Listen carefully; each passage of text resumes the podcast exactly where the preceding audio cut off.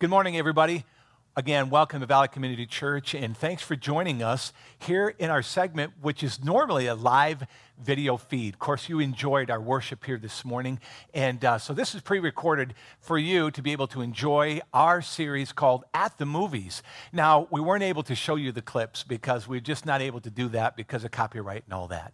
But today's movie that we are reviewing, and of course, we want to, as again, our heart is to take these movies and try to extract something really uh, life changing, maybe a, a, theme or something, a verse of scripture that comes to mind as a result of, of, of, watching these movies. And so I have tried to pick some of my favorites. And of course, I've had people come to me and say, How have you thought about this one? Have you thought about that one? Of course, we know there's hundreds and hundreds of movies that we could be using. We've only got six weeks. And so we're kind of picking some of the ones that kind of just really speak, you know, very wholesome and fun.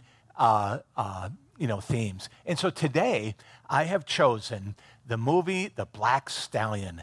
The Black Stallion. What a great movie. I hope you've had a chance to see it before. And if you haven't, I'm telling you, you need to grab your family. And over this weekend, you need to take the time to go ahead and watch that movie because what an excellent one. I tell you, I like to tell people it's eye candy because of such of the beautiful vistas and the, the, uh, the landscapes and the, uh, the up close on the, on the horse and, uh, and all that takes place in this story. So now I'm going to do a just real take a moment to just quickly tell you the story so that you can get a chance to kind of understand what it is that I want to share with you today. So we're going through is we're going to be showing some, uh, again, some clips. But what I'm going to do is just walk you through the, the story. So, this is a story about a young boy and his father who, during, this is after World War II, probably around 1946, 1947.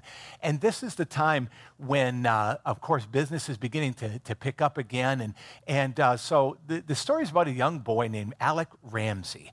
And Alec uh, Ramsey is a person who is um, he's traveling with his father, who's he's doing business. You're not 100% sure what his business is, but he's traveling with him in the Mediterranean on this beautiful ship on a windswept night with rain coming down, and of course it's got that tropical, you know, Mediterranean feel. And it begins with a boy running up, up and down on the, the deck of this this big ocean liner, and what the boy notices, and he sees this this beautiful black stallion being transferred and put into this holding cell on the ship. And this horse is absolutely wild, completely crazy and out of control, unbroken in every way.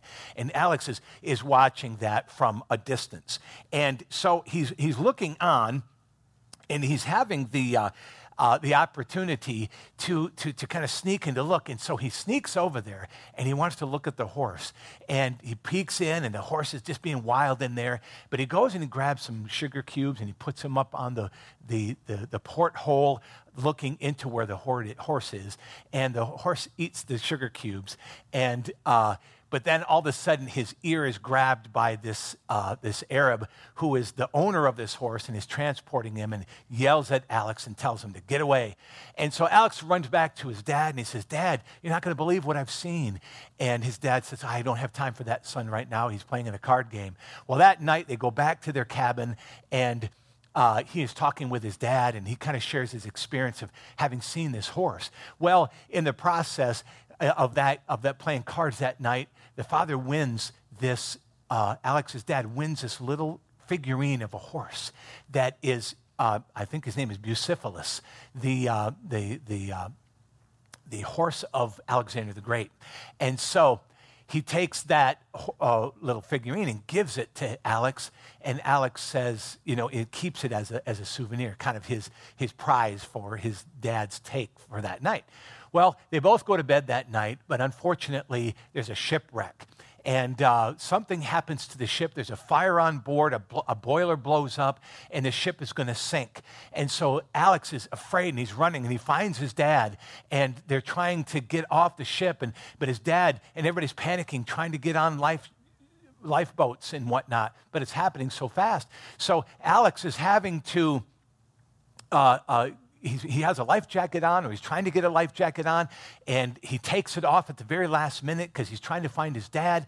And unfortunately, I think it's stolen from him. And now Alex is now in the water, and he's, he's by himself, no life jacket, certain death out there in the open seas. But he sees that horse, the black stallion, swimming, who is now free, swimming with all these different straps and reins coming off of his body. Alex is able to reach out and grab that. And so he is pulled to safety and onto this remote island in the middle of nowhere in the Mediterranean.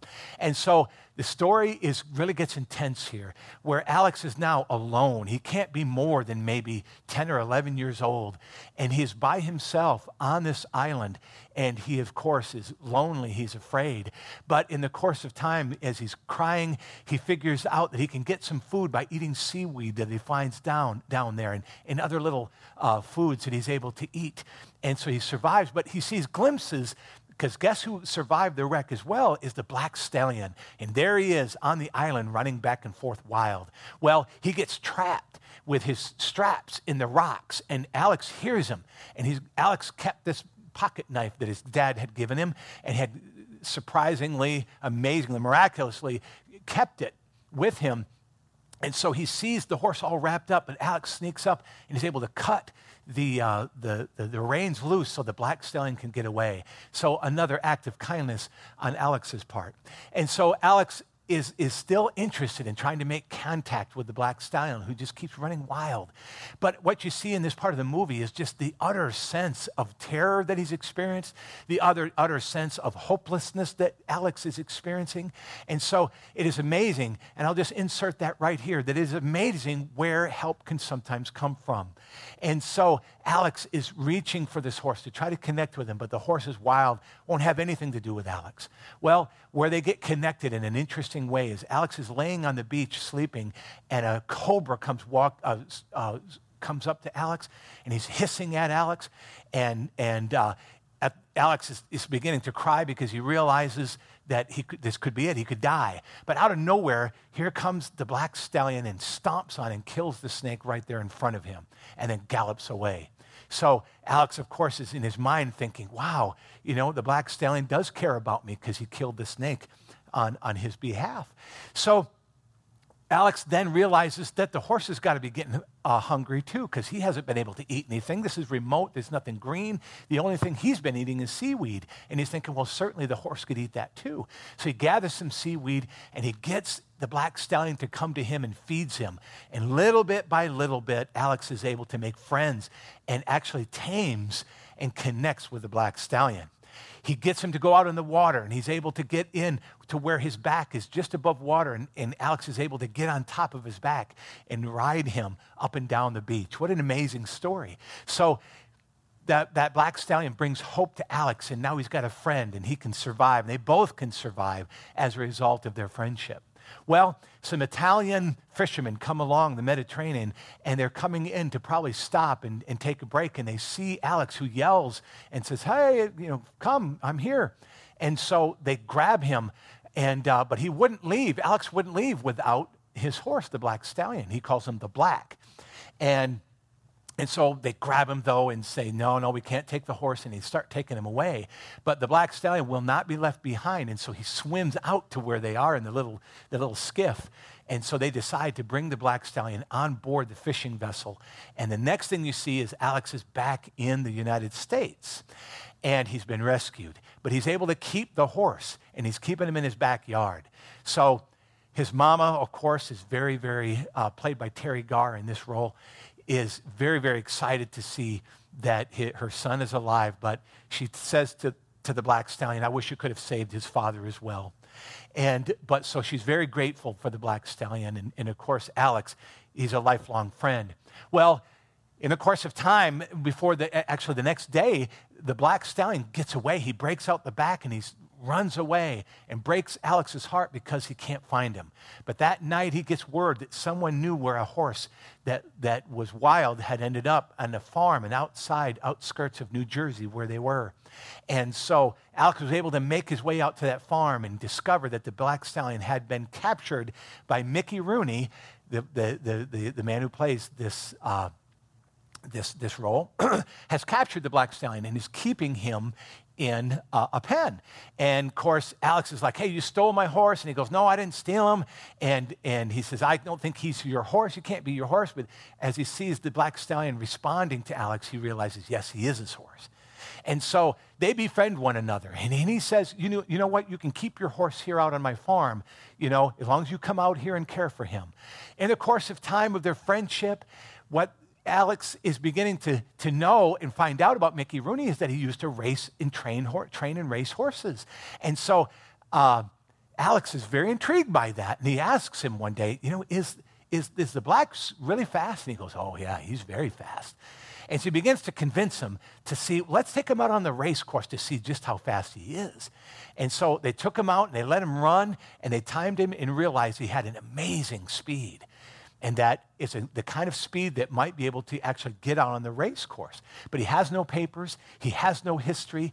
But Mickey Rooney is actually crazy enough with Alex's insistence to see if they could race him. So there's the training. They do this in secret. They don't let his mom know. He's training. Mickey Rooney teaches Alex how to ride. And, and so he's preparing. Now, the only way he's going to get a race is to do what was called a match race, and that is to run against other independent racers. Matter of fact, one, oh gosh, I forgot his name. I think he was called the Admiral, and that he was going to race against him.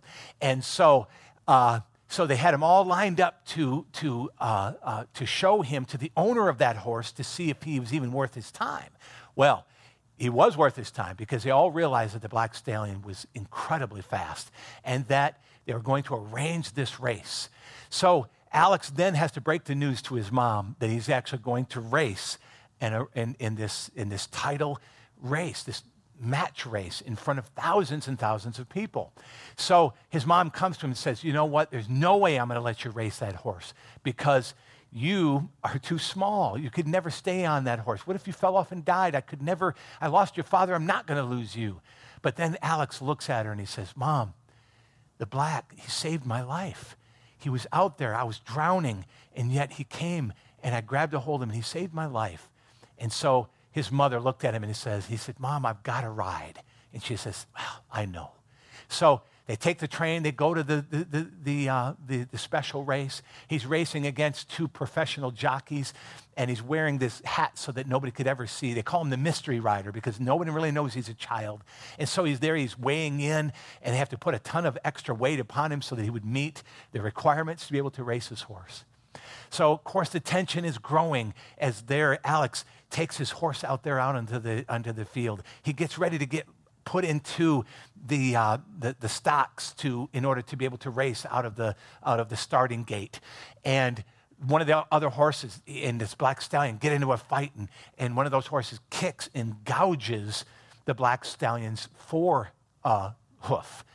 And just before they get ready to race, Alex looks down and sees the blood running down. And so when the bell goes off, Alex says, No, no, no, I don't want him to run. He can't run. And so the other horses have had at least 100 yards, maybe more, of a, of, a head start on him. And so the black stallion is starting way behind and is very erratic but he's, he's, he's already out of control, and Alex can't hold him back anymore. And so he realizes they're just going to have to run. And so Alex lets him go. And now we're in the, the most important part of the movie, and you see the black stallion going. He's way behind, but he starts to be able to catch up. He's making up the ground. He's that fast. Not only does he make up the ground, but he passes them in that last link of the, uh, of the race course, and everybody's just going insane. And he beats two of the fastest horses in the world in front of everyone. And of course, they win. And so, uh, of course, Alex is elated. His mom is elated. Mickey Rooney's elated. Everybody's elated to see this mystery horse. And of course, for us, watching the movie, we know exactly how much this means. We know that that, that the relationship between Alex and the Black Stallion is such an emotional, powerful one. And for him to be able to do what he did is just astounding.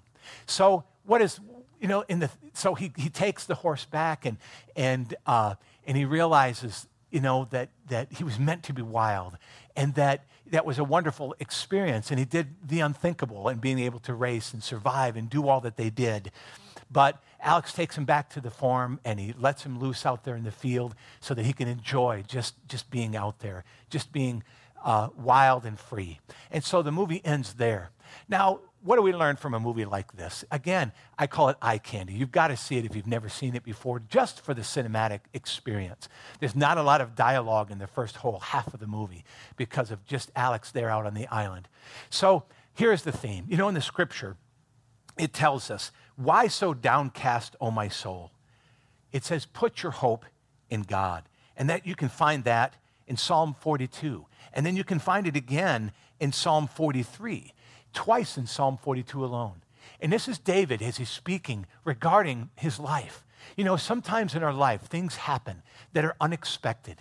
And matter of fact, they're almost tragic. When you think of what poor Alex had to endure, he lost his daddy and he was very, very close to his dad. And there he was on the island all by himself, not knowing. You know, he almost dies as a result of a cobra strike. You know, any other human being, especially a small child, would not have lasted a week even just a few days in that kind of situation. But you know what? That is exactly what, we're, what, what we can look at. This is, this is the concept of, of what we as Christians can look to, and that is you never know where hope comes from. You never know where God can come through and do something miraculous for you and me. Again, you might be an individual that have, have experienced some kind of tragedy in your past. Perhaps you're even going through something right now that is overwhelming. Well, you know what? It is so easy for us to become depressed. It's so easy, easy for our soul to be downcast, whether it be because of sickness, whether because of loss, or whether because of fear, whether because of financial struggle. It doesn't matter. A broken relationship. When we get into these kind of situations, our soul can become downcast. You know, David in Psalm 42, he is writing this because he feels abandoned by God. He feels that God has turned his back on him, whatever the case may be. And we know that was David's heritage. It all began with him feeling alone out there tending the sheep all by himself. He felt that when he was forced away from his childhood home to have to play the, the, the, the lyre for, for an insane king. He felt that when his best friend, Jonathan, was, was stolen from him because of King Saul wanting to murder him. David felt that when he had to run for his life for years and years, knowing that he had been anointed king of kings of, of, of all the nation of Israel, and, and that he had the rightful place, anointed by this prophet Samuel. And yet, he was still on the run. Yet, he was lonely. And yet, feeling like God had abandoned him. What did David do? Well, Psalm 42, verse 11, is exactly what David did. He said, Why, my soul? Are you so downcast? He's speaking to himself. You know, sometimes we have to do that. Sometimes we have to take uh, inventory of what it is that we do have. And has God ever helped me in the past? Of course, He has. Sometimes we have to remember that God has been good to us before, and He can be good again. You know, fear blocks creativity. Fear and depression blinds us to what is right in front of us. Sometimes the answer, the solution is right there. In the case of Alex, of course, he's out there. God had provided this wonderful, beautiful stallion to not only rescue him from, the, from drowning, but to be uh, an emotional support and someone he could pour into. You know, what we find in Alex's situation is that hope grew out of something that is so important for all of us. And what is, what is that? That is to be needed it is to have a purpose. A lot of times, folks, we get hopeless because we forget who we are. We forget what God has done, and we forget what God wants to do in our life and what is around us. How can we be a, a source of hope for someone else? To dig ourselves out of it, to ask God to, and to speak to ourselves. Why are you so downcast? Put your hope in God. And what does David go on to say? For I will yet praise him my Savior and my God. That is faith and hope. See, sometimes hope, we expect hope to just be the answer, but sometimes hope is, is, is, is out there and we believe that it's coming. We know that God has been good, God will be good again. And so sometimes we have to be patient, but we need to open our eyes. Sometimes just opening the door to the concept of hope begins to take away the blindness that fear brings, the blindness that discouragement brings. And we begin to see that a solution is right there if we'll just reach for it. You know, Alex had to take the step. He could have seen that this wild beast would never be a part of his life. But what he did is he reached out and he, he fed the horse. He did not see the horse as being something that would kill him. He saw the horse as a, as a, as a solution to his problem. For Christians, we see it as God's way of reaching for us. But it takes energy on our part, it takes faith for us to reach for that. And that's exactly what we have to do. So, hope. The Bible tells us that hope springs eternal. Hope is something that is awaiting every single Christian. Not only in the grand scheme of things, in that hope is what is waiting on the other side of death for us, but hope, my friends, is something that is available to us right now, right where you are, whatever it is that you're doing, whatever circumstances you find yourself in. I don't know what they are, but I know what I've experienced myself, and I know what others have gone through. I know then what they call the dark night of the soul. That's a time when, when your circumstances begin to close in on you. you. You begin to think about what you did wrong. You begin to think about what you don't have or how you begin to question, how is this going to happen? How is God going to deliver me? Well, I understand that. I completely understand how it is that God can make that all work. And I know that as you open your heart to God, as you trust in Him, as you put your hope in Him, He most certainly will begin to come through. Now, don't just sit there and wait. Don't just, you know, and even though sometimes waiting is exactly what we need to do, but we need to open our eyes to begin to see is there a solution right there? Is there someone that I can call? Is there someone else I can encourage? Is there someone who is struggling more than I am? You know what? That's what opens the door. And it's amazing that once we get that ball of hope rolling, that solutions begin to come. Or at least that hope begins to flood in. And at least we begin to, to, to dig ourselves out of that pit, out of that sense of darkness and loneliness. Okay? So I want to tell you right now God is alive, isn't He?